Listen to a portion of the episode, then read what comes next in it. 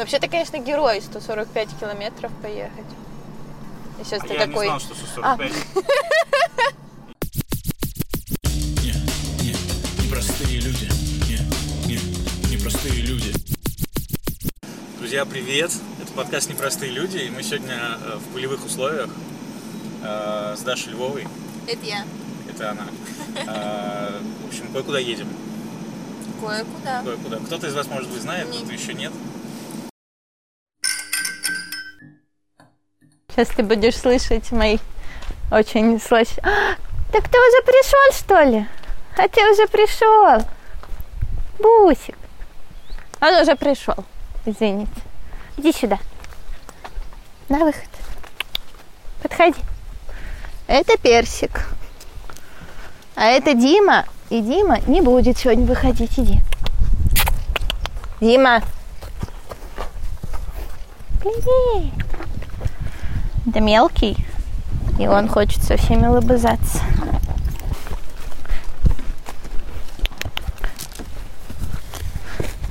Здрасте, приехали. Ну, здрасте, приехали. Ну, что у нас с поведением? Как всегда, когда на камеру начинают плохо себя вести, тянуть куда-нибудь, да? Вообще он достаточно самостоятельный. Только спотыкается об камни на ровном месте. Ты чё? Так, и какой план у нас? Сейчас мы его почистим. А, у лошадей очень интересная система дачи кличек.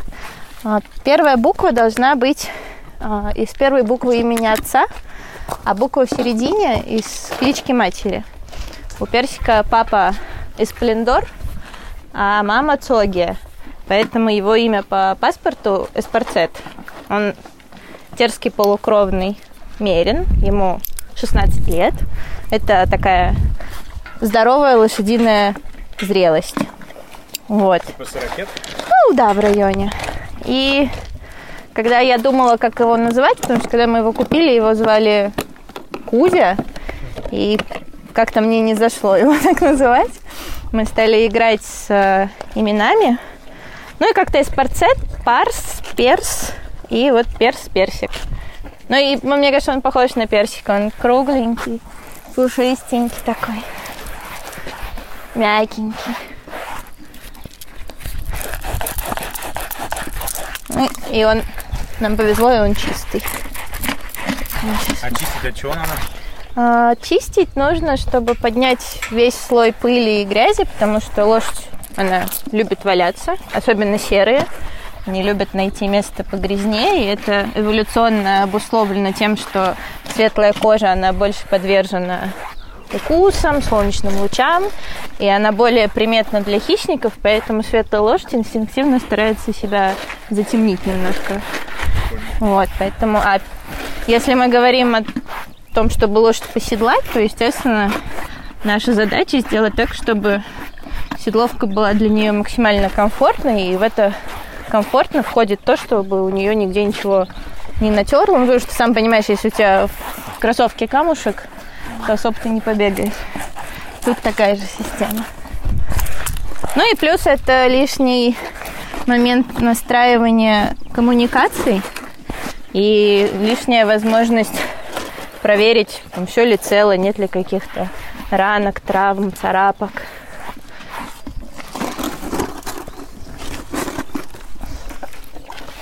Так делать нельзя, кстати. Пролезать под лошадь. Да. Давай. Просто круговыми, да? Да, надеваешь ее. Это называется скребница. И круговыми движениями прям вот такой массаж делаем. Да, меняемся. Теперь, начиная от шеи, просто смахивай все, что ты поднял, всю эту грязь. У лошадей серого цвета есть парадоксальная особенность, когда они рождаются, они либо черные, либо темно-коричневые. Когда персик родился, он был, ну, примерно вот как столбики за нашими спинами. Да, и а, они очень рано начинают сидеть. То есть, по факту, серая лошадь – это просто очень седая лошадь, которая э, начинает это делать в районе там 6 месяцев от роду. И, кстати, что забавно, белых лошадей не существует. То есть, когда ты видишь белую лошадь, это серая лошадь. Офигеть. Да, лошадей альбиносов не существует, они умирают во внутриутробном периоде. Почему-то.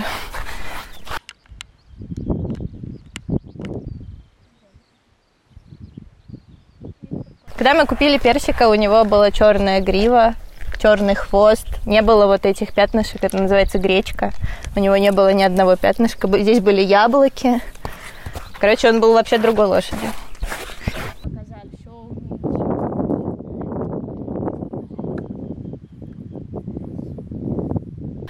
Он очень умный. Он очень добрый, у него вообще нет агрессии к людям. И это потрясающий навык. То есть все, что он делал, все травмы, которые он наносил, он делал просто из-за там, неосторожности или там, плохого настроения, но никогда не с целью тебя обидеть. И это, в принципе, породная у них черта, у терцев и арабов. Они очень человекоориентированные, очень дружелюбные.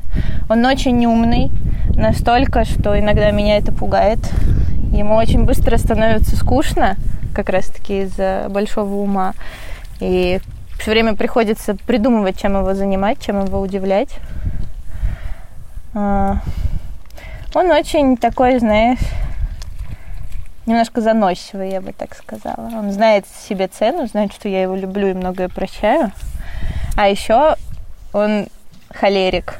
И в целом с ним можно работать только на повышении голоса. То есть он очень четко считывает эмоции, и в целом мне хватает лишний раз там на него крикнуть или злобным материнским голосом сказать «Спорцет!»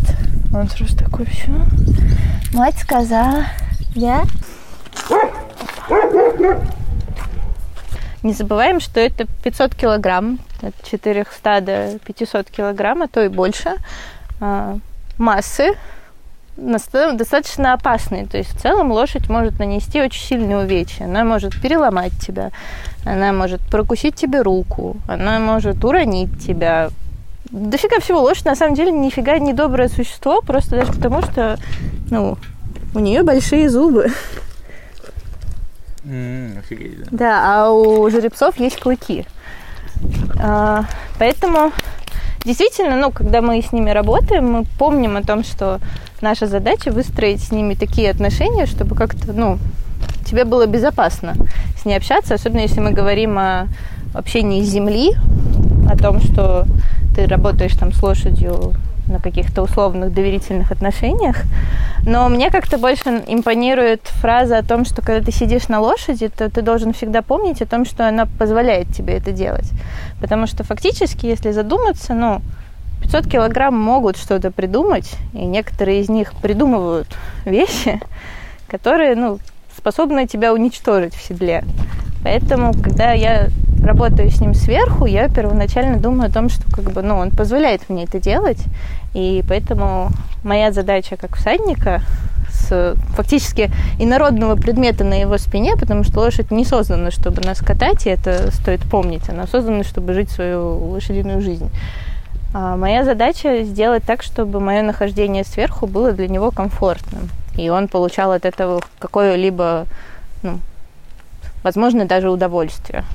Поэтому, да, мы действительно делаем так, чтобы ну, она нас уважала, но мы ее не запугиваем, а мы работаем с ней так, чтобы ей было интересно и комфортно. Да? На сапырке.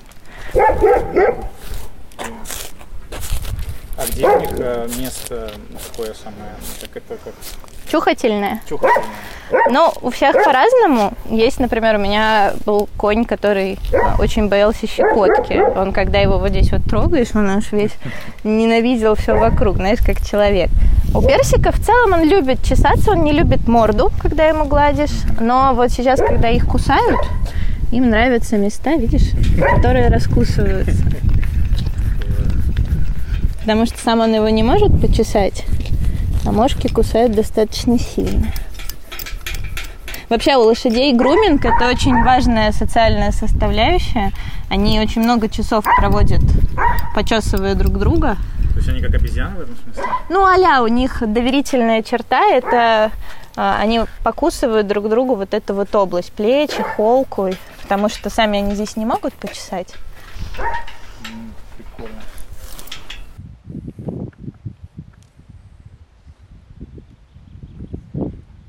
Когда я только училась, у меня очень много было синяков, они меня кусали, били, травмировали. Но, наверное, самый ключевой – это вот этот шрам.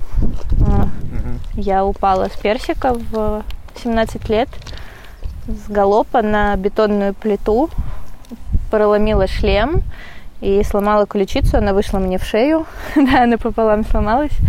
Вот. Тут еще выдран на теле, на бедре кусок кожи, точ- точнее мясо. Здесь тоже порез. Но это такая была самая серьезная травма. Ну так постоянно, то он треснет своей головой меня, потому что он не знает, где она заканчивается. То он, не знаю, оступится случайно, там, наступит тебе на мизинчик, а ты в шлепанцах. Но это, опять-таки, нарушение техники безопасности. А тяжело потом было как-то, ну, после травмы опять садиться на лошадь? Ты знаешь, да, я тогда была очень такая воодушевленная маленькая девочка, и когда произошло это сильное падение, у меня как будто бы, знаешь, сломалась первая влюбленность, потому что как это мой любимый конь меня уронил да так сильно, и получилось, что после падения я приехала к нему первый раз спустя 4 месяца с титановой плати- пластиной в ключице, и я боялась рядом с ним стоять. То есть у меня настолько организм был травмирован как бы животным. И на самом деле тот момент был ключевой в наших с ним взаимоотношениях, потому что э, я тогда почти год потратила на то, чтобы начать с ним заниматься на земле и взращивать доверие как бы вот в таком положении, чтобы увереннее себя чувствовать, когда я вернусь обратно в седло. Ну и это дало свои плоды. Опа. У них вообще очень богатая мимика. Наверное, даже одна из самых богатых, которые я встречала в мире. Они в целом ты очень многое можешь понять по морде, по положению ушей. Наверное, то, о чем стоит предостеречь людей, которые любят подходить к незнакомым лошадям.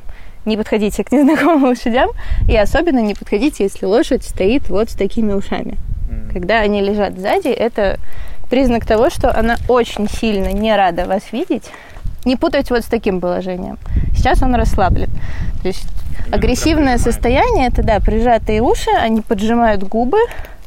И, ну, в целом, очень велик риск того, что быстро настанет момент, когда от такого положения до укуса пройдет буквально пару секунд. А, Например, вы где-нибудь в поле гуляете, там на речке, вы видите табун лошадей или там каких-то одиноких пасущихся, и вы к ним идете с, вроде с благой целью потискать лошадку, потому что она может плохого сделать.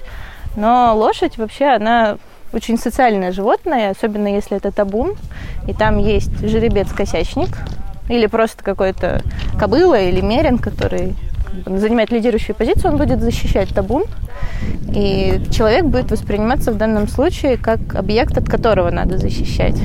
Мы работаем с ним на свободе, то есть я не использую а, железо во рту лошади, а, но я не противник его, я это уточню. Я не использую хлысты, я не использую в целом никакое физическое принуждение. Мы умеем работать вот на такой веревочке на шее. Он полностью этим управляется. А, Он умеет приносить предметы, он умеет лежать, давать ноги, а, крутиться вокруг меня, кивать, целовать, а, определять. Он знает три геометрических фигуры, знает пять фруктов и овощей, может их э, определять в пространстве. Умеет рисовать, стоять. Это очень важный навык, кстати.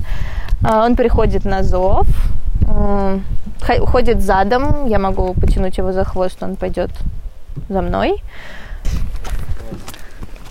А лошади спят А, стоя? Они стоя дремлют. У лошадей очень дебильная физиология на самом деле, потому что у них очень большая масса желудочно-кишечного тракта. У них только кишки весят в районе ну, килограмм 80, а то и больше. И они очень длинные, примерно 14 метров. И, соответственно, то есть условно ЖКТ занимает примерно вот это все. очень много петель. И когда лошадь ложится, у нее внутренние органы начинают сильно давить на диафрагму, и она задыхается. И поэтому лошадь не может лежать без перерыва там дольше 40 минут за раз. Ну и плюс, это первое. А второе, когда они лежат, они очень уязвимы. И в дикой природе, ну, им нерационально подставляться так сильно, поэтому они спят по чуть-чуть. И в основном, если есть защита, чтобы нет. Пошли. Так что в целом они спят, ну, они дремлют стоя в течение дня, там, по 20 минут, по 5, сколько получится. А глубокий сон у них происходит уже именно лежа, но он непродолжительный. Но им снятся сны, как и людям. Они во сне разговаривают, храпят, бегут куда-то. У терских лошадей они преимущественно всегда серые, иногда рыжие и очень редко гнедые. У них есть особенность, а, у них масть имеет такой перламутровый отблеск, если ты посмотришь на солнце. Видишь, он прям сияет. Это такая черта. Вообще это э, наша отечественная порода. Она была выведена от уже несуществующей породы стрелецких лошадей под нужды армии. Нужна была выносливая лошадь с яркой мастью, красивой, которая бы хорошо работала с человеком, и при этом была такая, знаешь, чтобы массу хорошо держала. Ну и у нас в целом коневодство, оно на таком низком уровне, то есть за рубежом а, заводы спонсируются государством или частные владельцы вкладывают очень большие деньги в ту же селекцию, в условия содержания.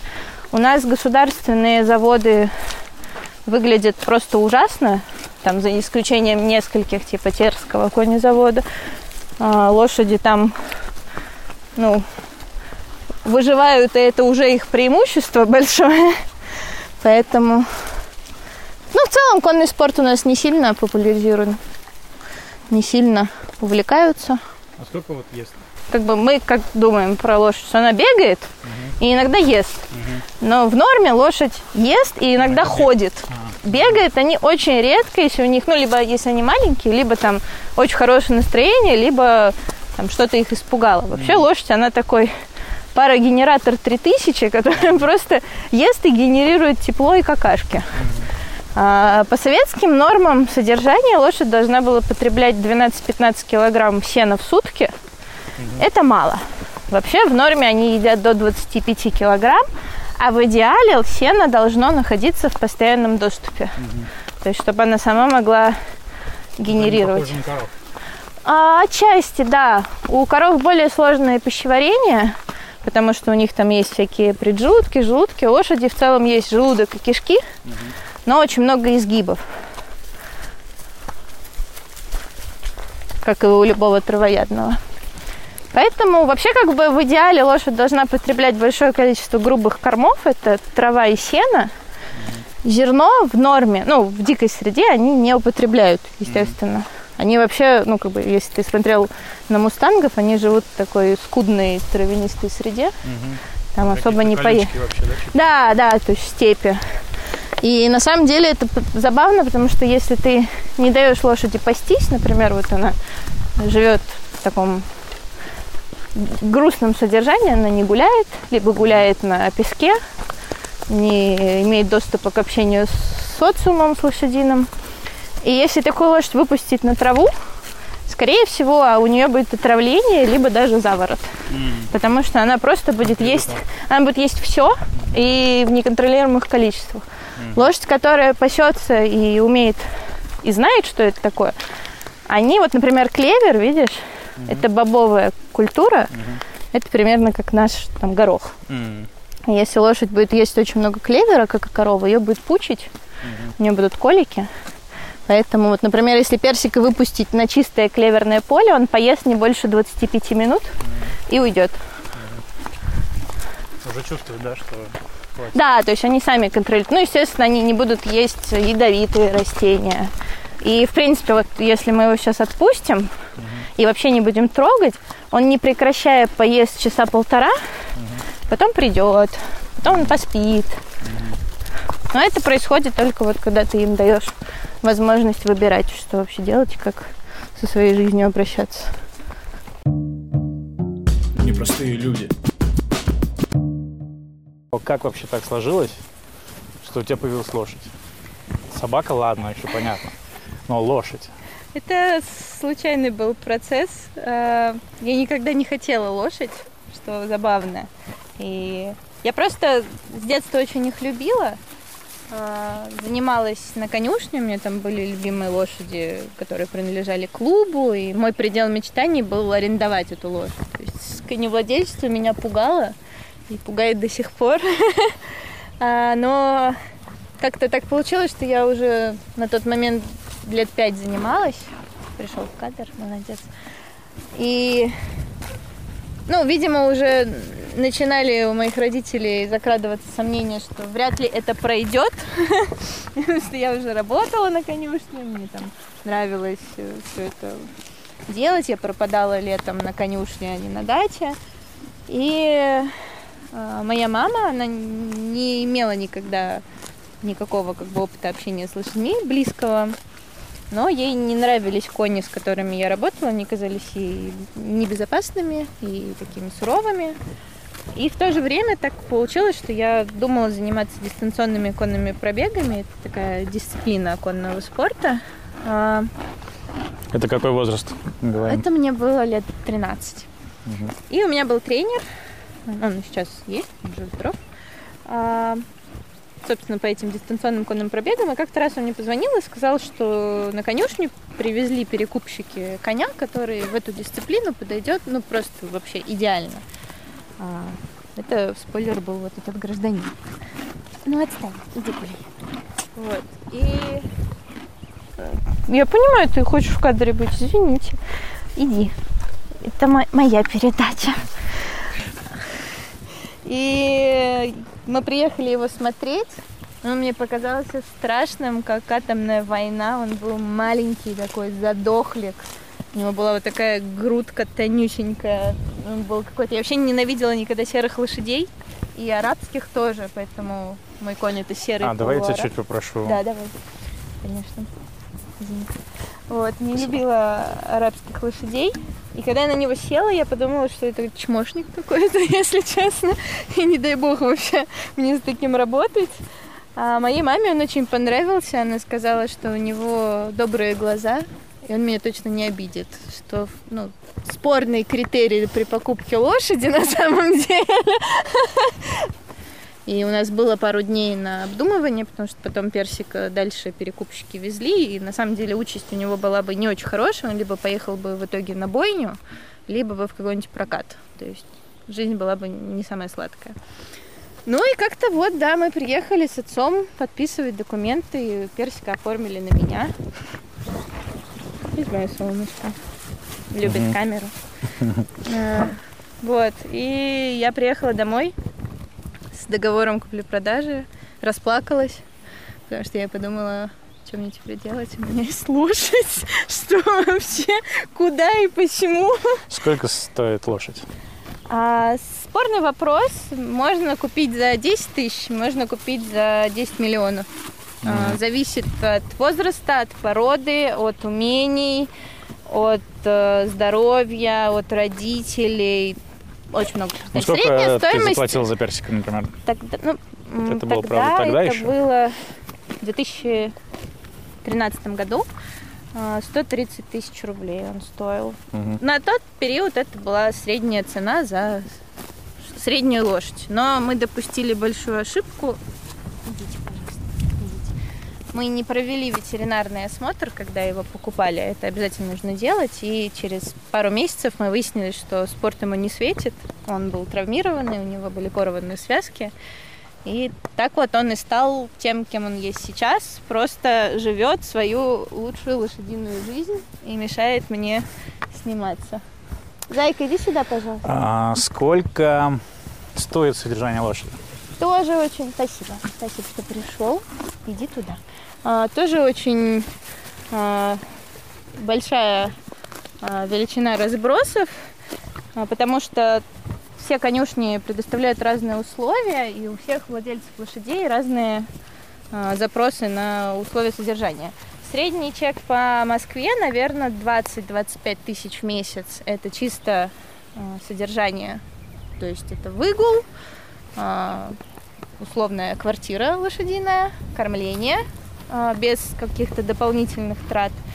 Ну, наверное, если округлять, то у такой спортивной лошади среднего уровня в Москве в месяц в районе 50 тысяч будет. Это с уходить. едой? Это если ты дополнительно, например, закупаешь мюсли какие-то, которые конюшня не предоставляет, плюс ветеринарные осмотры, плюс выезды на соревнования. А, Персик стоит в районе 20 тысяч в месяц, без а, всяких излишеств, которые иногда происходят. Так что на самом деле он, ну, как, знаешь, хорошая машина такая, в которую ты вкладываешься и вкладываешь, и вкладываешься. И, ну, вот как-то так живешь свою жизнь. То есть это, это не роскошь. Обычная лошадь это не то, чтобы что-то сверх, это не 100 тысяч рублей в месяц, просто чтобы было красиво. Но так тоже содержит. Мгм. И 100, и 200. и- А можно ли как-то монетизировать? Или, может, ты знаешь примеры какие-то? Можно, конечно, можно сдавать свою лошадь э, как ну, в спорт. То есть ты, например, э, арендуешь тренера или спортсмена и как бы под своим именем свою лошадь выставляешь, она может приносить спортивные дивиденды, которые будут большими или будут маленькими, может вообще ничего не будет приносить. Ты можешь сдавать ее для фотосессий в аренду. Например, если она красивая или знает какие-то трюки, или то и то. А, Ты можешь быть селекционером, но это тоже, то есть ты доказываешь племенную там или какую-то спортивную ценность своей лошади. Если это жеребец, то ты даешь его как производитель, если это кобыла, то как матку, продаешь жеребят. А, Либо ты можешь отдавать лошадь на конюшне под условия тренировок. То есть ее содержат в конюшне. И зайчик, не бойся, это просто машина. А, И как бы ее берут, вот как мы видели сегодня, заниматься под детишек, под что-то. И как бы учет этих э, выездов приравнивается тебя в постой. М. Ну, тогда как-то можно еще, да, более-менее гуманно, что называется, от- отбивать. Да, да, в целом. Самое гуманное это фотосессии на самом деле. Но я просто собственник жуткий вот в плане своих животных. Мне не дай бог, чтобы кто-нибудь с моим бус- бусиком сладеньким кто-то стоял красиво. Нет. Нет. Но вообще, да, монетизировать можно. Ну, естественно, как и а, в любом бизнесе здесь тоже есть и люди, которые предоставляют хорошие курсы, есть инфо-цыгане, которые ничего тебе нового не дают, но это стоит больших денег. В целом, такой же бизнес, как и любой другой. Это как будто бы у меня в голове штука, что ты находишь дело, которое тебе нравится, и, ну, на нем бы круто как-то всё Да, Да, так и есть. какую-то копеечку зарабатывать, э, потому Так что это, условно, это же не работа, а просто какой-то Так способ жить. Ну, знаешь, а, наверное, если бы я все-таки больше времени проводила, чем 2-3 раза в неделю, то есть какие-то, чтобы были прям прогрессивные результаты, что-то диаметрально новое. А, Плюс, э, не знаю, у меня очень спорно привлечение животных для прибыли. Рано или поздно это может приобрести характер того, что ну, Эксплуатации. ты будешь ждать. Даже если ты это делаешь неумышленно. Ну, вот условно, я бы сдавала его э, там, для тех же фотосессий. И вот мы бы приехали с фотографом, а у персика нет настроения фотографироваться. Такое бывает. И получается, ты и принуждаешь, и как-то... Ну, это ударило бы, мне кажется, по нашим с ним взаимоотношениям. Поэтому тянул крест любви к коню. Прекрасный крест. Прекрасно, очень 500 красиво. килограммовый, да? Да, ну где-то 407. Он не очень большой, он по росту фактически пони. Как часто у вас свидания? Вот с этим гражданином. Два-три раза в неделю. Я бы ездила больше, но километраж все-таки большой. Поэтому, да, где-то два-три раза в неделю. Мама выходного дня это называется в конном мире. То есть это абсолютно не, как сказать, не quality time, извините, fabrics, как в том видео.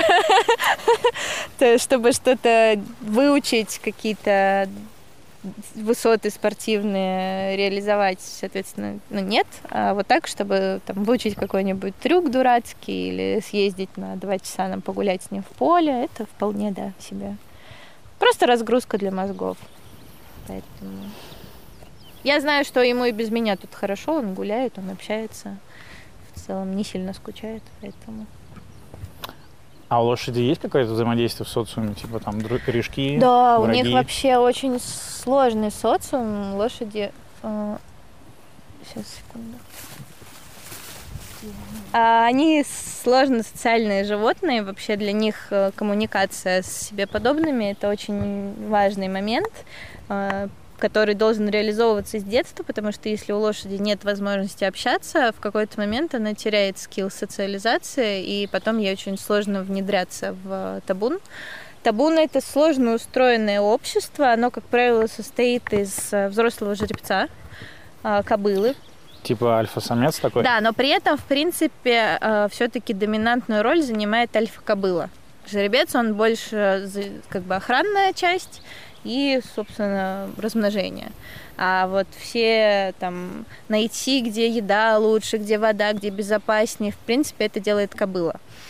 А, плюс кобылы помоложе, а, жеребчики до полутора лет, и же ребята маленькие. Это вот такой социум. Там, а, как правило, это 5, максимум там 15 голов, но это уже очень большой табун. А, Там очень сложно выстроена иерархия. В принципе, лошади, они постоянно перемещаются по социальной лестнице. И они постоянно пробуют перемещаться по социальной лестнице. И когда ты выстраиваешь коммуникации с лошадью земли, ты должен об этом помнить. Потому что сегодня она хочет быть на вот таком уровне. Завтра она попробует на этом уровне не быть. И это важно понять и вовремя пресечь, сказать, что нет, все-таки мы с тобой вот так общаемся. Они постоянно двигают друг друга, перемещают в пространстве, потому что для лошади это основной критерий. Они в целом, как и любое животное, они не настроены друг друга калечить, потому что понимают, что это приведет к смерти в дикой среде. Задача лошади просто напомнить, что я круче, я тебя двигаю, это моя еда, это моя вода, мои женщины, мужчины, кто захочет.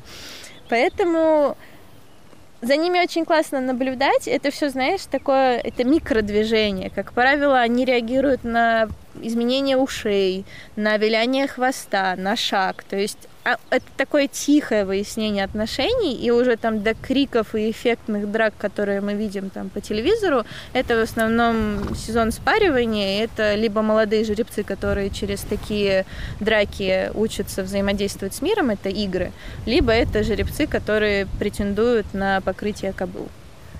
Вот.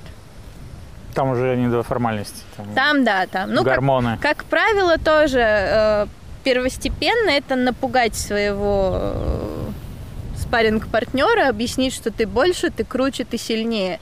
И до драк доходит, ну, в очень редких случаях, если уже, ну, совсем это не работает. А так, да, они стараются все-таки расходиться, насколько это возможно, мирно. На самом деле, самое опасное это кобылы, как и многие женщины. Да, непредсказуемость. А кобылы сложные в взаимодействии э, существа, у них очень изменчивое настроение, очень много факторов, которые могут на нее сегодня влиять, и она будет себя вести не так, как вчера. Жеребцы и кастрированные кони, это умеренные, они гораздо более мне понятные. Но кобылы классные, просто они вот у них гораздо больше эмоций, у них чаще плохое настроение, у них чаще луна в фазе единорога, поэтому сегодня она ничего не хочет.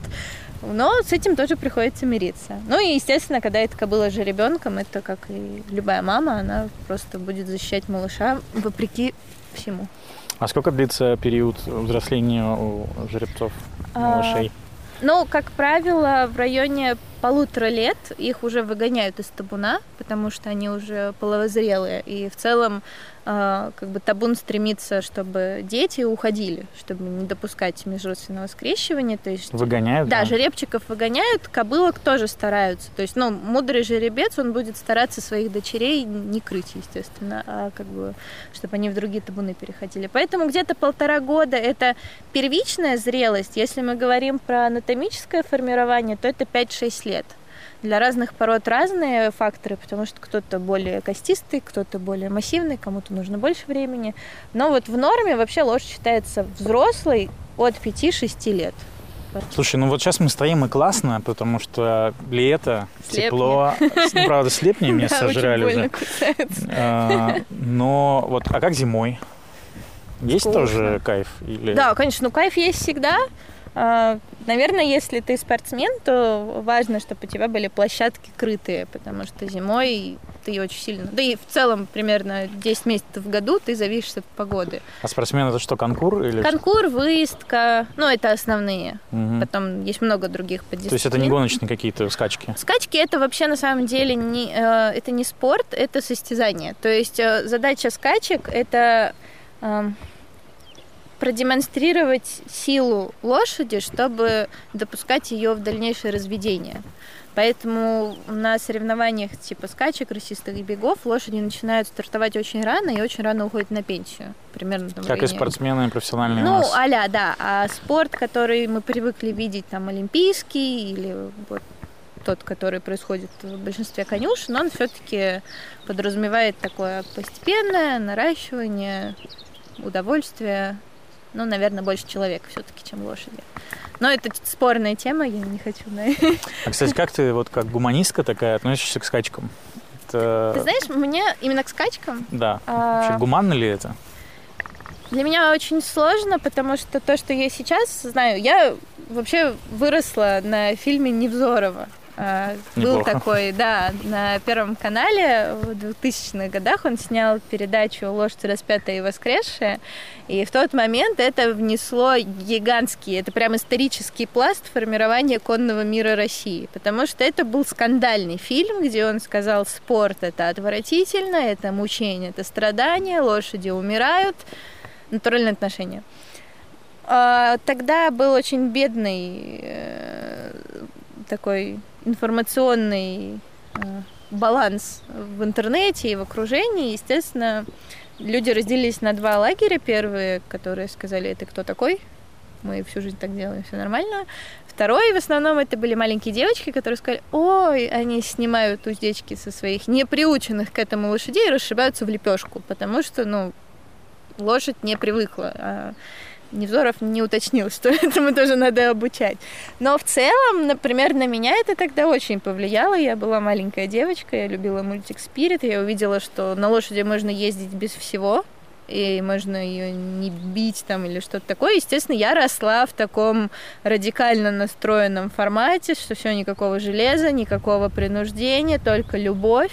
Но, естественно, когда ты взрослеешь, когда ты честно работаешь с лошадьми, ты понимаешь, что в хороших, правильных руках любой инструмент это в первую очередь инструмент. И если правильно им пользоваться, то это подсказка, это не принуждение.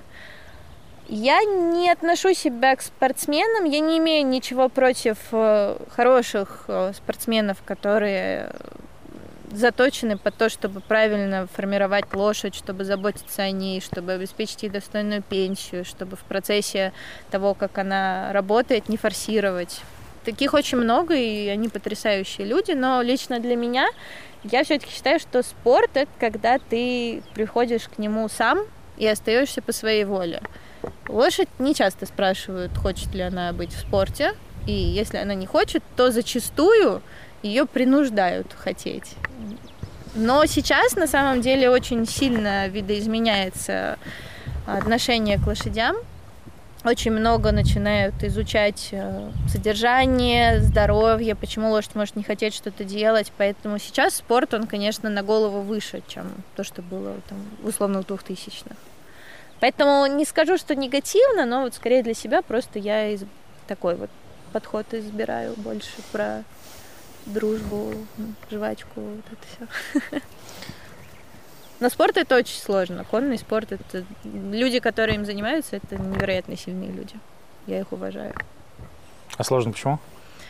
А, очень много работы скрывается за тем, что кажется нам невзрачным, то есть ты смотришь, ты думаешь, что это все само по себе происходит. На самом деле, ну, ты, наверное, должен это понимать, даже когда ты сидишь на лошади, ты думаешь, что ты просто сидишь, но ты садишься, и ты с ума сходишь, сколько там Нюансов. работы вот этого всего, сколько как тело по-другому работает. И представляешь, если такая работа просто поездить, а если такая работа прыгнуть 2 метра или выполнить какой-то элемент. Ну, то есть это гигантский пласт каждодневного труда, каждодневной работы, особенно если мы говорим о действительно качественных спортсменах, которые развиваются, которые хотят изучать себя, изучать свою лошадь и минимизировать тот вред, который они наносят ей. Поэтому это действительно сложная работа.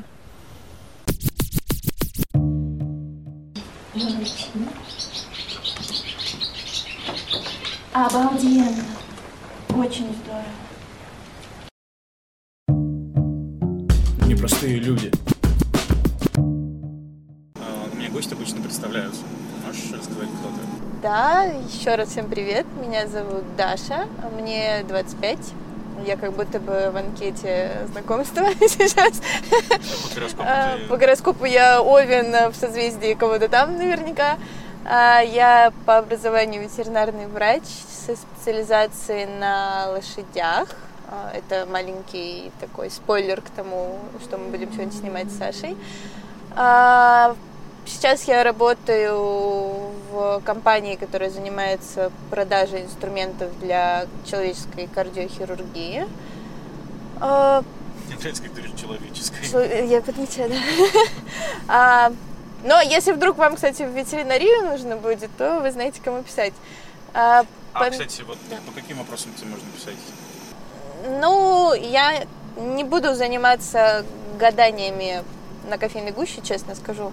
Но если у вас есть какие-то базовые вопросы по ветеринарии, которые вы бы хотели узнать, если нужно понять какие-то проблемы, понять, к какому врачу надо идти, что вообще делать, э, как подготовить себя к жизни с питомцем и что это вообще такое, то я, конечно, всегда рада. Помимо этого я занимаюсь зообихевиоризмом и изучаю его в целом очень тщательно, поэтому мне интересно э, помогать с какими-то поведенческими проблемами, но опять-таки я не дипломированный специалист в этой области, стоит это знать, поэтому я могу подсказать, э, могу подсказать как базовую, так и человека, к которому стоит обратиться, но я ничего не гарантирую. Э, Зоопсихология, да, типа, да, да, да.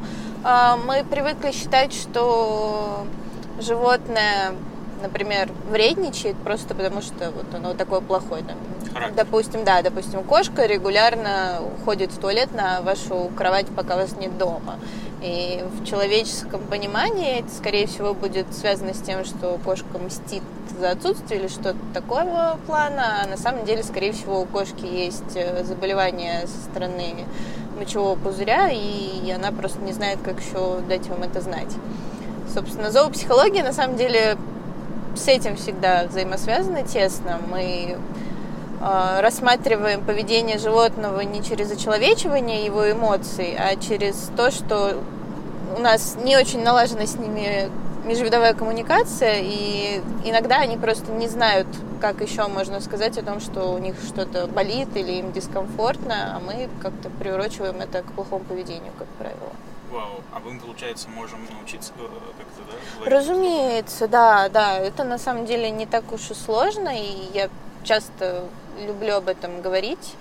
А, Звучит очень странно, но на самом деле животные постоянно с нами разговаривают. Э, Просто мы в обычной жизни не обращаем на это внимания. И в какой-то момент, как, э, например, в диалоге с человеком, который вас не слушает, рано или поздно вы не испытываете желания с этим человеком общаться. У животных примерно то же самое. Они замыкаются в себе, либо начинают бояться, либо стрессовать, и коммуникация стирается в ноль. И, собственно, всегда потрясающий, удивительный момент, когда ты показываешь животному, что ты слушаешь и слышишь то, что тебе говорят, и понимаешь это, и они начинают очень интересно раскрываться, показывать свой характер И потом оказывается, что базово их понимать это совершенно несложная наука, которой легко обучиться, и результаты у этого всегда потрясающие.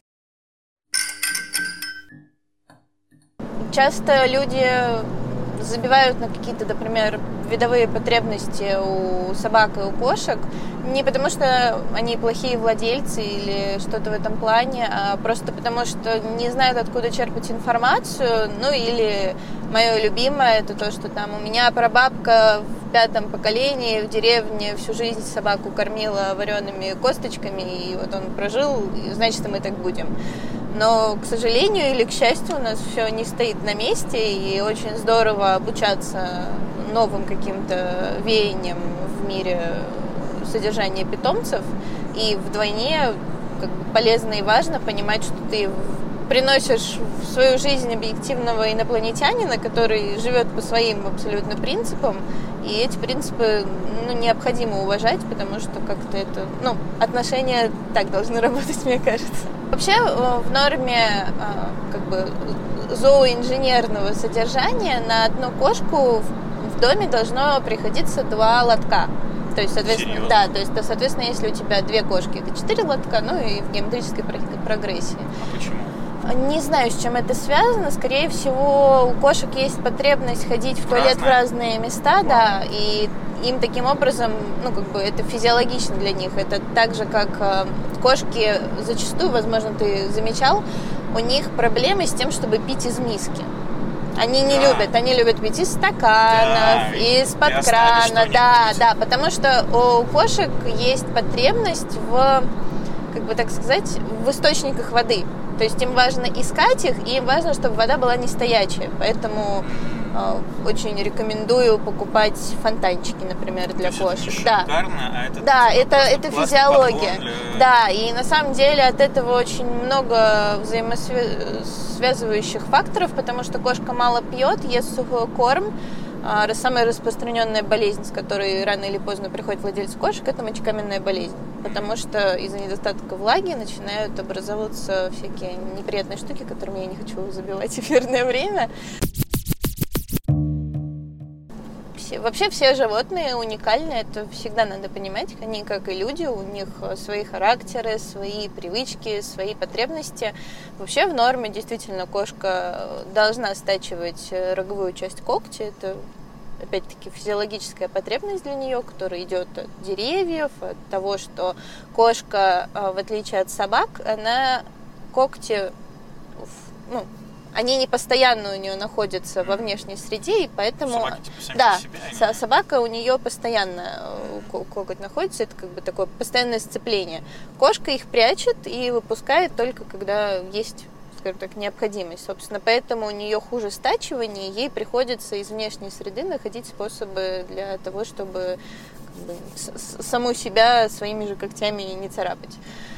А, Поэтому когтеточка нужна, и не всегда кошка может понимать, как с ней обращаться, но по большей части инстинктивно, учитывая особенно, что кошки уже достаточно долгий период домашние, они понимают, как и где это делать, тем более если, например, они пробуют на... поточить когти на диване, видят, что так делать нельзя, рано или поздно в поиске того, где это можно делать, они находят когтеточки. Но не стоит ожидать, что, например, ты купишь своей кошке гигантский дом в пять этажей э, с пентхаусом и бассейном, а она на самом деле любит в палатке жить, и ей этот пентхаус-то будет не особо нужен.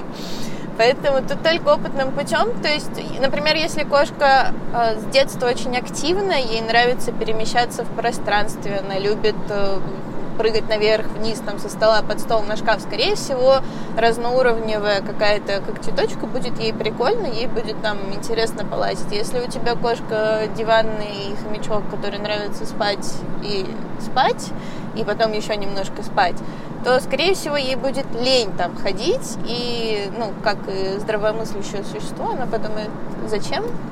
И это будет примерно как э, покупка беговой дорожки в квартиру. То есть это будет хорошая вешалка.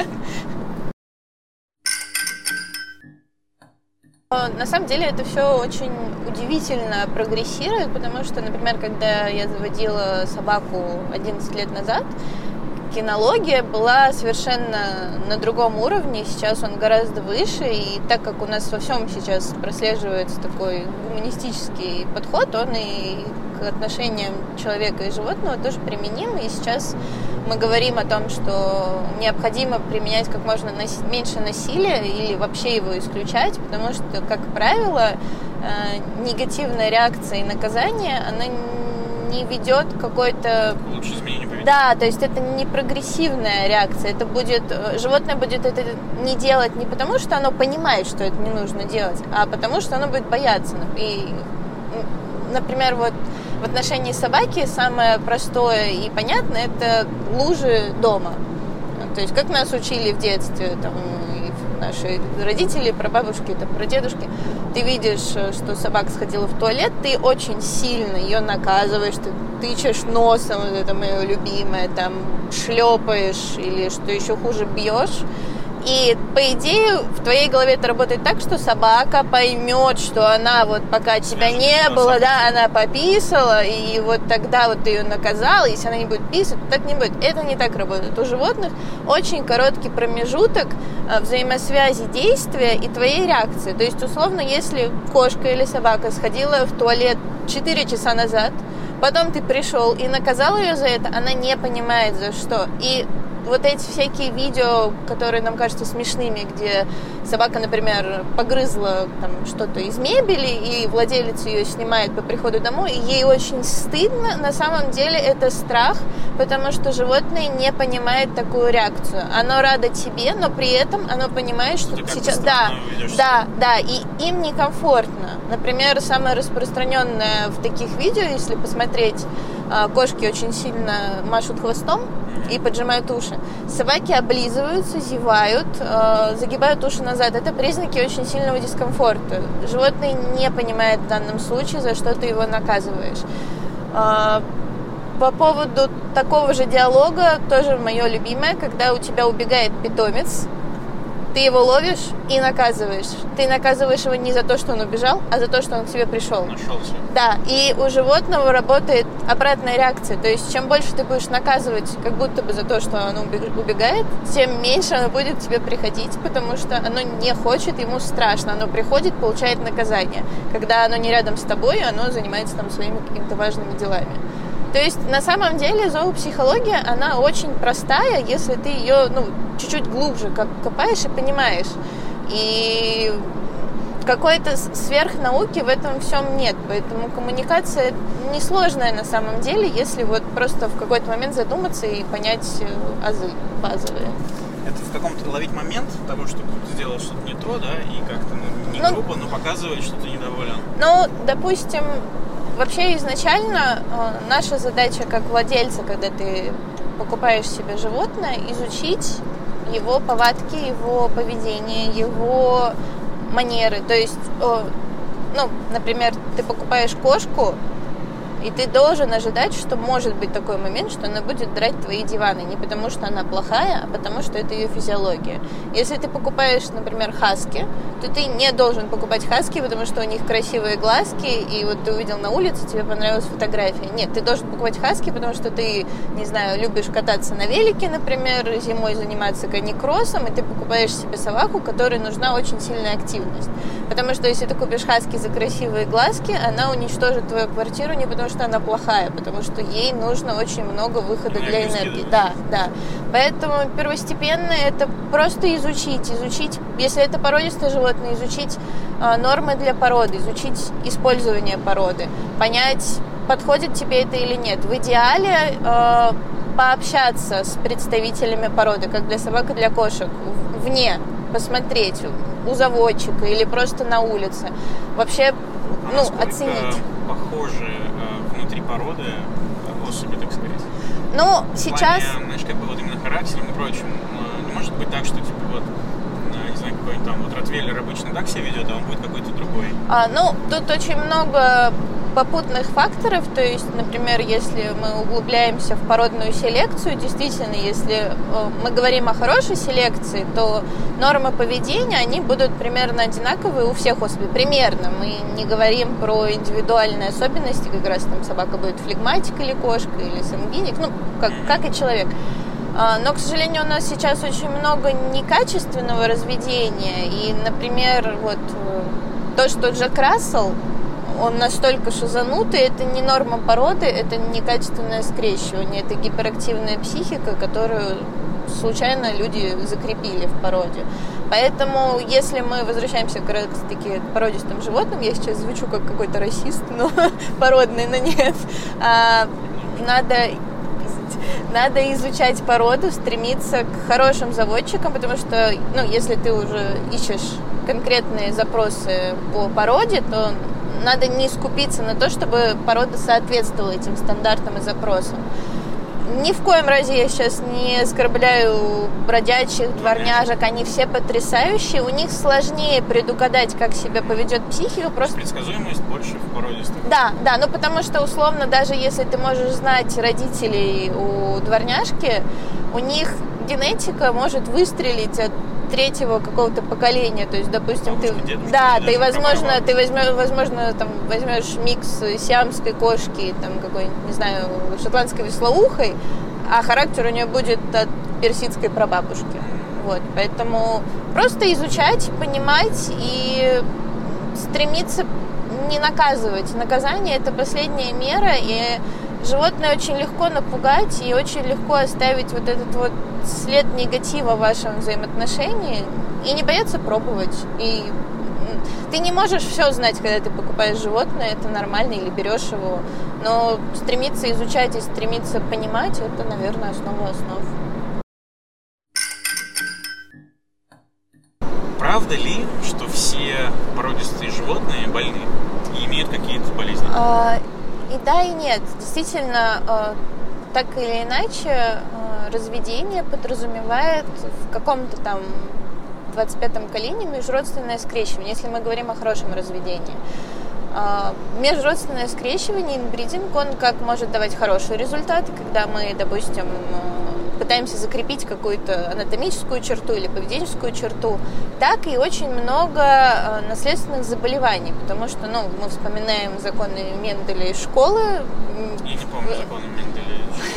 ну, мы вспоминаем наследование, например, э, болезней, как это сцеплено с полом, как это может наследоваться. А Мы вспоминаем, э, не знаю, королевские семьи Англии там, или Таргариенов из «Игры престолов», у которых э, было очень близкое межродственное скрещивание, и это давало возможность появления э, ну, Аномальных каких-то да, вещей, да, да, да. У животных, в принципе, абсолютно так же это работает. Почему я подмечаю важность качественной селекции, то есть хороший заводчик, который работает для улучшения породы, это огромная работа, это подбор родителей, это сдача генетических тестов, то есть это разведение с целью улучшения.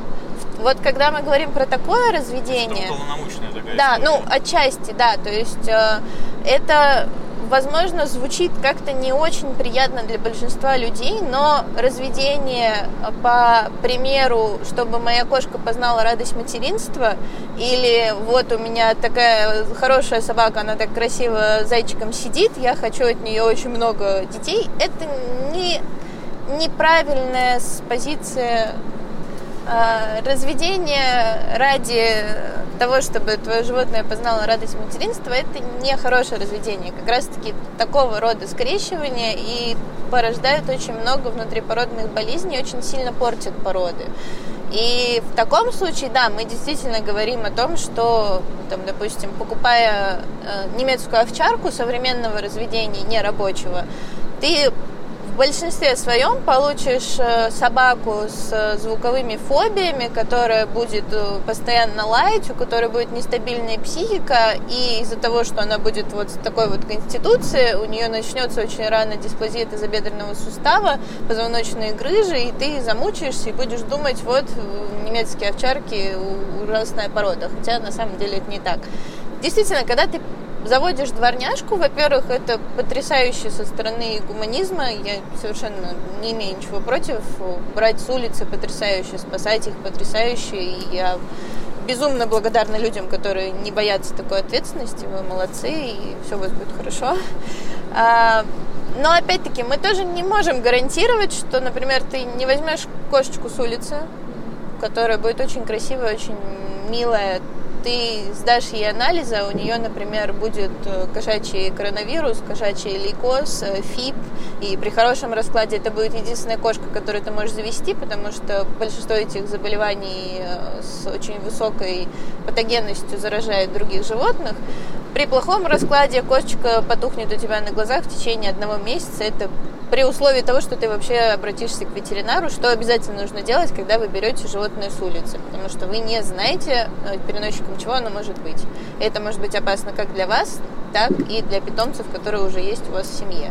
Но, возвращаясь к генетике, действительно из-за того, что у уличных животных инбридинг более низкий, то есть у них очень широкая сетка возможных партнеров, говорить о том, что они как бы более здоровые, в теории можно, но это очень спорный фактор. То есть о- очень много переменных, чтобы какой-то прям четкий ответ давать на Ну, этот давай вопрос. тогда так. Лучше все равно отдавать преимущество породе, да, потому что вот то, что А, мы поговорили. Ну, условно, Чтобы оно не было прям...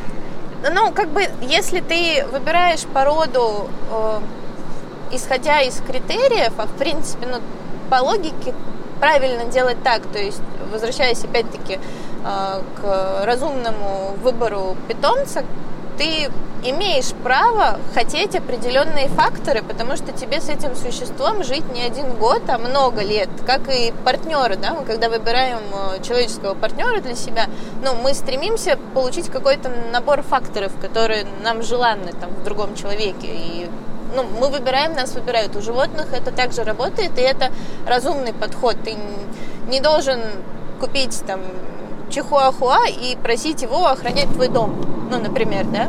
Поэтому, действительно, если у тебя есть конкретные потребности, какими бы они ни были, там, условно, это будет э, цвет шерсти, глаза, характер, обучаемость, активность, важно выбирать породу. Если, если ты просто увидел и влюбился на улице вот в этого там какого-то щенка, или ты нашел его на улице замерзающим, да к черту все эти породные особенности, ты разберешься с этим. Это нормально. Но если говорить о вот планировании наперед, то порода это более логичный выбор, просто потому что с более процентной вероятностью ты получишь ну, что-то, с чем ты будешь понимать, как взаимодействовать, нежели это будет уличное животное.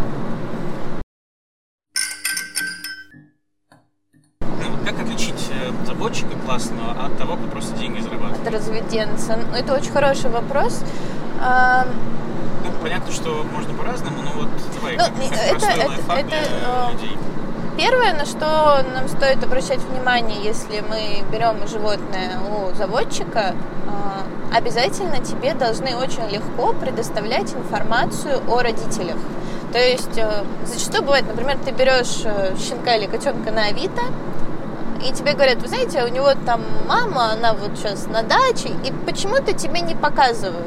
Это самая классическая ситуация, когда люди берут, например, чихуахуа за 10 тысяч рублей, а потом оно вырастает в очень-очень большое чихуахуа, которое и не чихуахуа вовсе.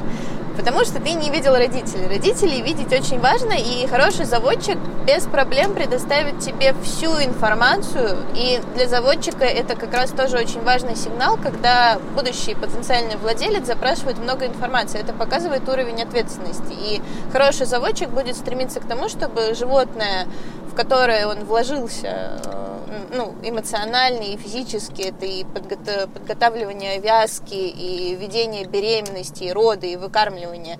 И хочется, чтобы у этого маленького существа, ну, как бы, жизнь сложилась очень хорошо для Попал него. Да, руки. да, да. Поэтому обязательно запрашивать родителей. Не стесняться вообще всех этих вопросов. Это абсолютно нормально, особенно если это ваше первое животное. Ничего такого в этом нет. А, обращать внимание на условия содержания. Например, очень много э, людей, которых э, в таком узком э, там, собачьем мире называют разведенцами, это как раз-таки люди, которые потоково разводят своих животных ради получения прибыли. И самый частый критерий – это очень плохие и низкие условия содержания. То есть, например, это грязные вольеры, если это крупные собаки. Именно грязные, потому что есть хорошее вольерное содержание. Либо, например, это клетки, какие-нибудь маленькие помещения. Собака или кошка рожает постоянно, без э, интервалов. Да, то есть она рожает, ее опять э, вяжут, она опять беременна. Бесконечный процесс. Как правило, эти люди не могут предоставить никакой информации о здоровье. То есть в норме тебе должны дать информацию о всех генетических тестах, связанных с этой породой, о том, что животные здоровы. Например, ты будешь видеть, что там есть э, питомцы, которые уже там в возрасте, но они хорошо выглядят, нет грязных, нет исхудавших. Ну, на самом деле это базовая такая норма, то есть просто посмотреть, здоровы ли животные, которые живут в этом месте. А, немаловажный фактор, который неприятно звучит, но он есть, это стоимость животного. То есть если мы опять-таки возвращаемся к породистым питомцам, мы хотим себе хорошего представителя породы, не обязательно для выставок, для семьи, но вот, допустим, ты хочешь э, лабрадора, ты должен заплатить за лабрадора хорошие деньги, потому что, опять-таки, говоря о том, что заводчик вкладывает много финансов в то, чтобы выбрать родителей, в то, чтобы беременность прошла хорошо, в том, чтобы щенки были здоровы, это стоит денег. Не может хорошее породистое животное стоить мало, без каких-то там форс-мажорных ситуаций. Поэтому, к сожалению, нельзя купить хорошего лабрадора за 5000 рублей. Невозможно. Ну, это просто ты не купишь э, Audi за 100 тысяч, и чтобы оно ездило. Ты можешь купить Audi и вкладываться в него бесконечно за эти 100 тысяч. Тут все то же самое. Поэтому просто и не стесняться быть глупым на самом деле, особенно если это ваше первое животное ничего такого в том, чтобы спросить, чем кормите, как живут, а сколько гуляют.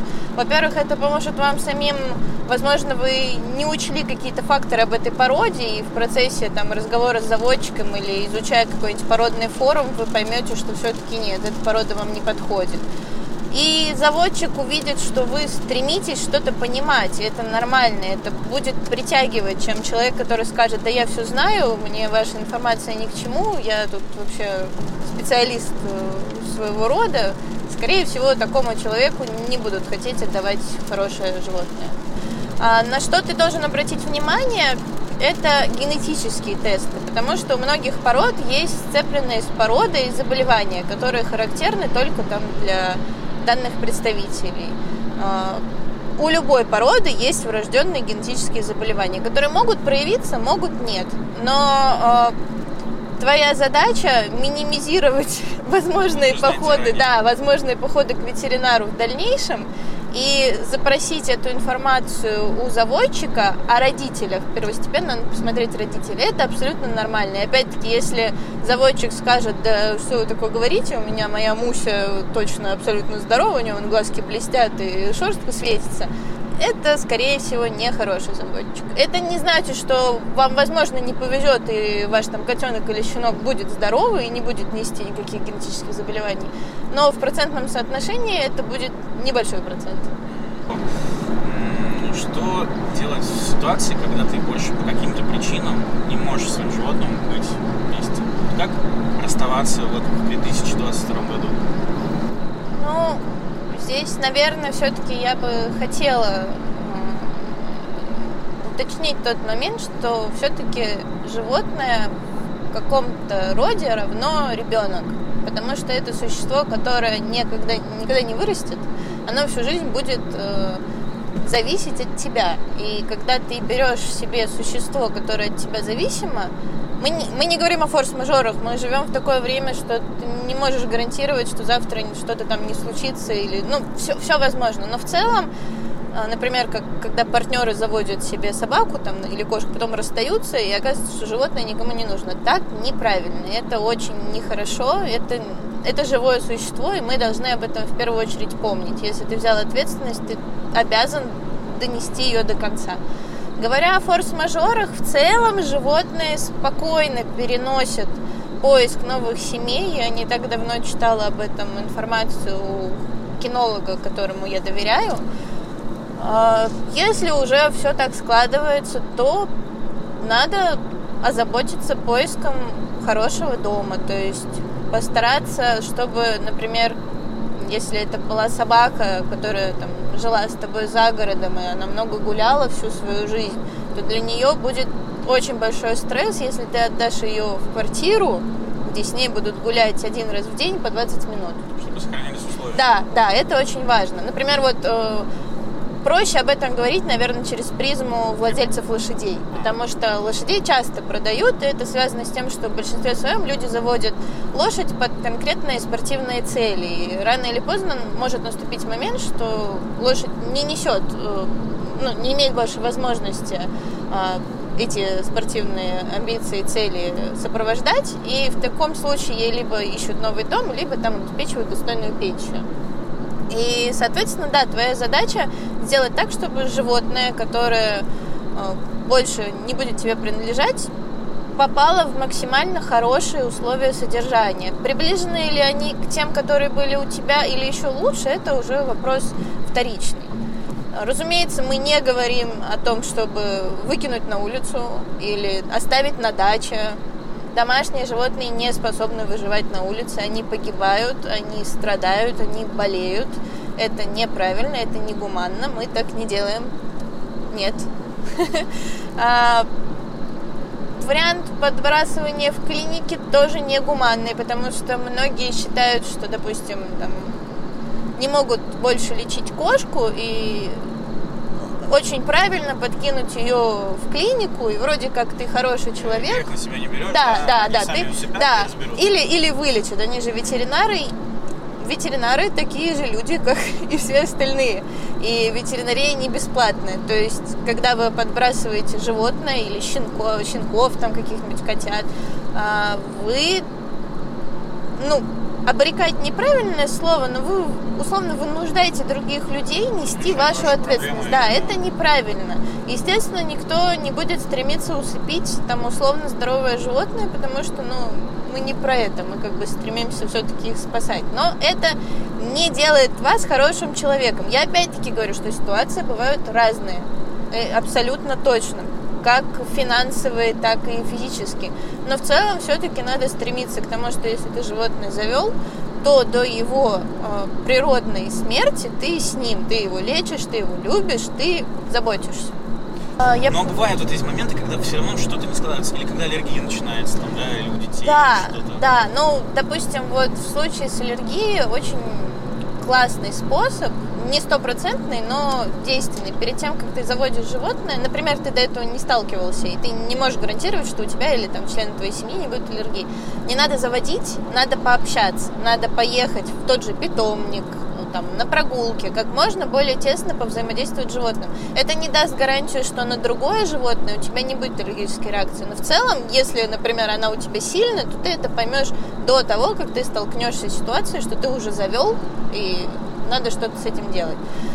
А, в принципе, заводчики принимают животных назад, ну, потому что, как бы, опять-таки, мы возвращаемся к тому, что это твое детище, и ты, естественно, на улице не захочешь оставить, но надо понимать, что заводчику потом это животное кормить, то есть это перекладывание ответственности.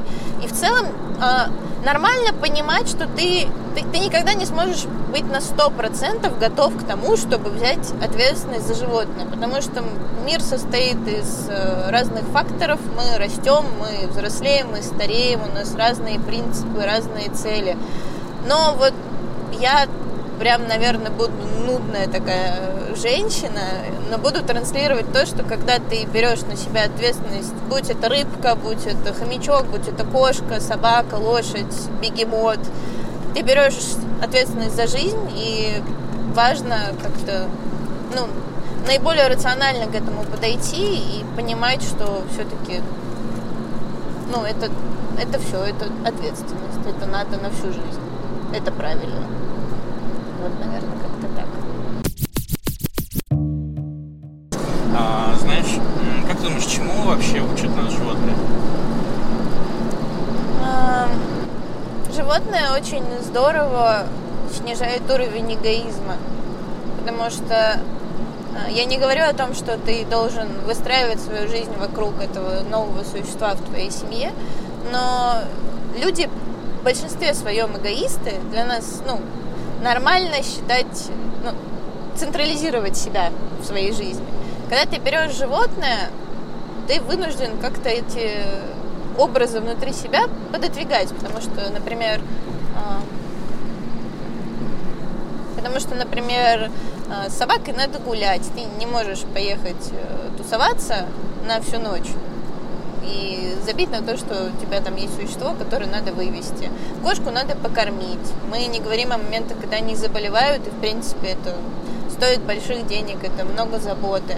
То есть, в первую очередь, животное как-то приучает тебя мысль, к мысли о том, что ты кому-то очень сильно нужен, и этот кто-то фактически без тебя ну, не сможет существовать. И это одновременно пугающая мысль и очень какая-то, наверное, вдохновляющая отчасти. Главное не запутаться в синдроме Бога после этого. А, естественно, это доброта, это гибкость, потому что ты общаешься с существом, которое живет по своим принципам, по своим законам, оно даже этот мир видит абсолютно по-другому. И чем больше ты с ними взаимодействуешь, тем больше ты понимаешь, насколько ты можешь одну и ту же мысль по-разному доносить, и насколько это интересно. То есть, условно, ты можешь там учить собаку команде сидеть, нажимая ей на крестец, пока она не сядет. Можешь там лакомство заносить, можешь через какие-то другие формы обучения. Ты учишься, это очень к людям потом классно применимо, ты учишься мысль доносить до разных людей абсолютно по-разному. И постоянно в процессе как-то ее видоизменять, оставляя идейный стержень. Ну, наверное, конкретно меня они учат спокойствию, учат э, как-то замедляться в пространстве, потому что я все время куда-то бегу, у меня очень много дел, очень много целей, и иногда вот, допустим, я приезжаю к Персику, и у меня там все расписано по минутам, как вот это здесь, тут. А у него нет, у него есть свое понимание времени, а может, у него вообще нет понимания времени. И вот я приеду с целью, что мы там сейчас 20 минут там походим, 30 тут поездим, 5 еще что-нибудь. А у него понимание, что он сегодня весь день хочет спать, например. И ты ничего не можешь с этим поделать. Ты должен это принимать и уважать. Поэтому они классно учат понимать, что не все твои цели забываются, и это не всегда плохо и не всегда страшно, а скорее даже наоборот. Ну и, наверное, они учат тебя тому, что нужно зарабатывать очень много денег, потому что они очень много денег любят есть. И, ну, как-то, как будто бы у тебя появляется лишняя э, причина для того, чтобы постоянно расти. Что это такое? Я, еще убежден, что вот всем детям нужно животное какое-нибудь. Как, как будто бы именно детстве стоит уже учиться вот каким-то умению заботиться. Тут тоже очень много, это действительно классная мысль, и у нее есть э, две таких основных стороны. Я не приветствую, когда животное заводят для ребенка, потому что ребенок при всем желании не способен в полной мере э, нести ответственность за живое существо. Ну, просто даже мораль, мораль, банально потому, что он не зарабатывает деньги на его содержание и лечение. То, что э, с детства надо приучать ребенка к тому, что животное нельзя обижать, его нельзя мучить, оно живое, оно может не хотеть с тобой тискаться, оно может не хотеть, чтобы ты дергал его за хвост, оно может хотеть полежать, поспать. Это не игрушка. Это очень важно. Это то, что, к сожалению, я часто не замечаю в семьях, и опять-таки я не думаю, что люди это делают, потому что они там намеренно жестоки к своим питомцам, но приучать малыша к мысли о том, что это живое существо, а не игрушка, это очень важно. Это учит человека с детства уважать чужие границы. Действительно, это учит тебя ответственности и заботе, а, особенно если родители тебе помогают, но все-таки стоит понимать, что когда ребенок просит собаку себе, он просит собаку вам. И зачастую получается, что люди заводят животное, которое не хотят, и потом это превращается в мучение, потому что детям может надоесть, а ты с этим живешь. И, в принципе, все несчастливы от такого понимания. То есть все-таки мы разграничиваем животное и игрушку. Животное очень здорово, оно многому тебя учит, но оно живое. И То есть э, с ним можно играть, но это не игрушка. С ним можно играть, если оно хочет с Если оно тобой хочет. играть. Это очень важно понимать. И э, малыш не поймет этого просто потому, что, ну, он не так у него мир устроен. Как раз-таки То есть, это на примере родителей. Получается, это не животное учит ребенка, да, а это родитель на примере животного может ребенку донести Да, вот да, эту историю. да, да. Ну, то есть для меня в первую очередь э, выстраивание, то есть там на примере моих там племянниц, например, или младших там э, братьев, э, да и старших тоже, мы в первую очередь учимся взаимоуважению в общении с животным. И это нормально, и это правильно. И надо учитывать то, что, например, ну, там, условная собака или кошка, то те, кого мы чаще всего заводим, да даже какой-нибудь хомячок, он может не хотеть с тобой взаимодействовать, это надо уважать. Он не обязан развлекать тебя просто потому, что ты его купил. И вот для малыша очень важно это понимание, ну, как мне кажется, потому что это основа, в принципе, межвидового взаимодействия. Ты не ждешь от другого существа, что оно обязано тебе просто потому что. Наверное, так. Ну и то, что действительно это учит добру и ласке, и пониманию, я думаю, что да. У меня есть там своя картинка в голове, как я буду транслировать своим детям животных, но я даю себе отчет, что мои дети могут не подходить под мою картинку, и это все такой процесс хаотичный достаточно, это нормально. Но, наверное, на примере себя и как раз-таки там близких моих э, чудесных э, родственников маленьких, с которыми я общаюсь, а, через призму, да, своего отношения как раз-таки не мучить, объяснять, очень долго говорить. Малыши все понимают через разговоры.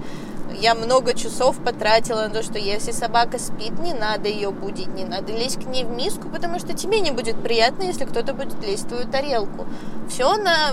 не надо пугать голубей, потому что они кушают на улице, им может быть страшно. Тебе же будет страшно, если тебя кто-то напугает. Зачем ты пугаешь? Ну, то есть просто ну, это опять-таки, это лично мое, на примере объяснять, что живое существо имеет такие же потребности, как у тебя. Если ты как бы ждешь, что твои потребности будут уважать, то уважай и другие потребности. Там, например, мы не даем собачке конфеты, потому что у нее будет болеть животик. Вот помнишь, она спала, ей было очень грустно, она болела.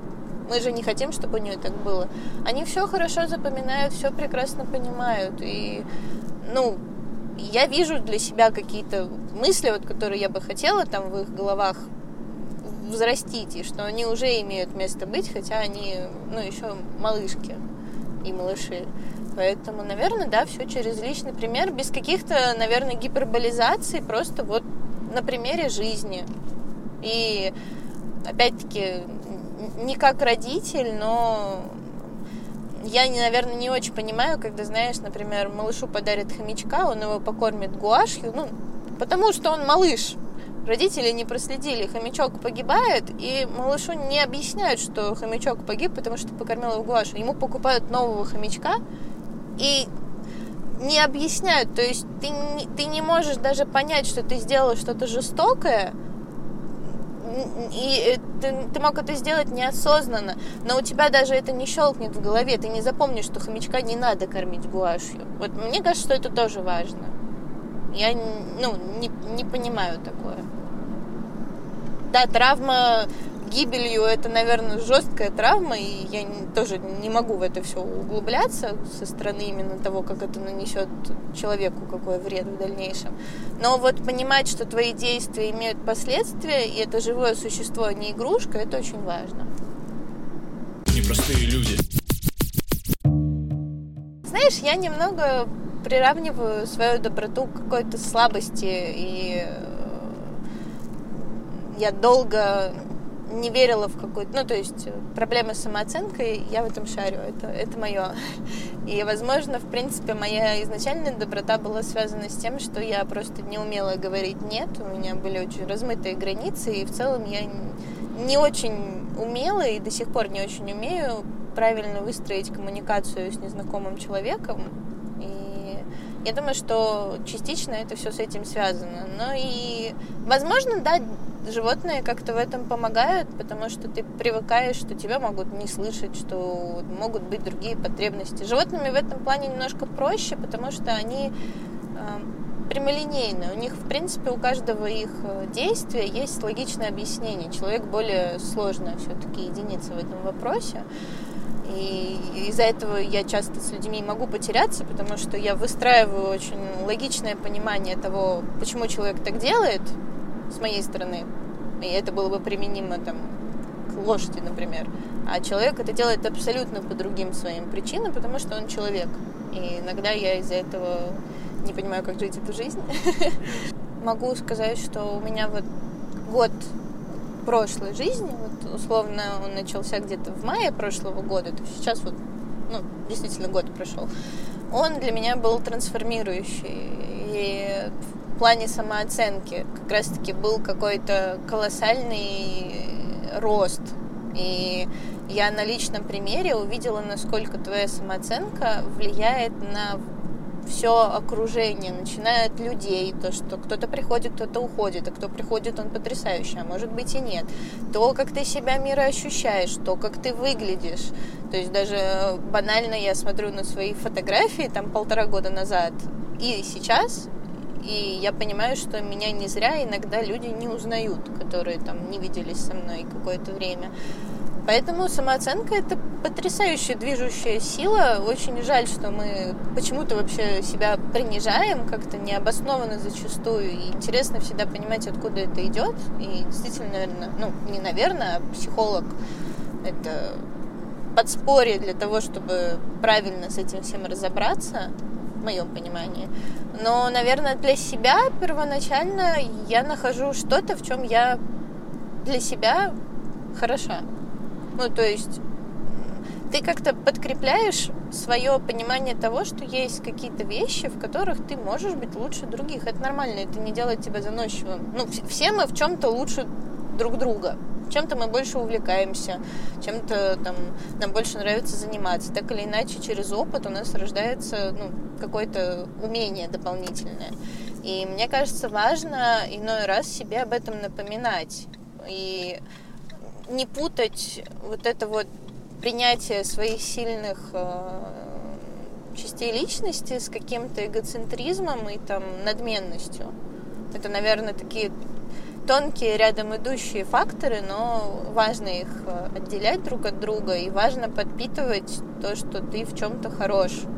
Ну, мне так кажется, во всяком случае. И через такие вот маленькие шажки лично у меня ну, происходили серьезные и интересные метаморфозы в плане роста самооценки. Огонек это вообще магическое.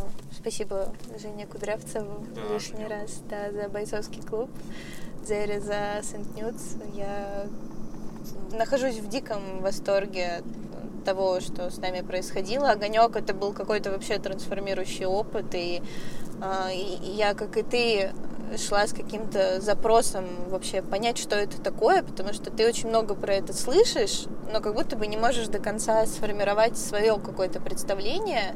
И я поняла, что действительно так оно и работает, пока ты туда не попадешь, ты не сможешь это все понять. И это не секта или что-то в этом плане, а просто ты столько там всего проживаешь удивительного. И то, сколько это людей подарило и мне, и тебе, и нам всем, и как это все у нас продолжает э, развиваться и улучшаться, и лишний раз доказывает, что вообще все достаточно случайно, и предугадать иногда что-то невозможно, а потом ты в это попадаешь, и это настолько формирующий момент твоей жизни, что когда я об этом думаю, мне даже немножко страшно. Но огонек прекрасен был, да.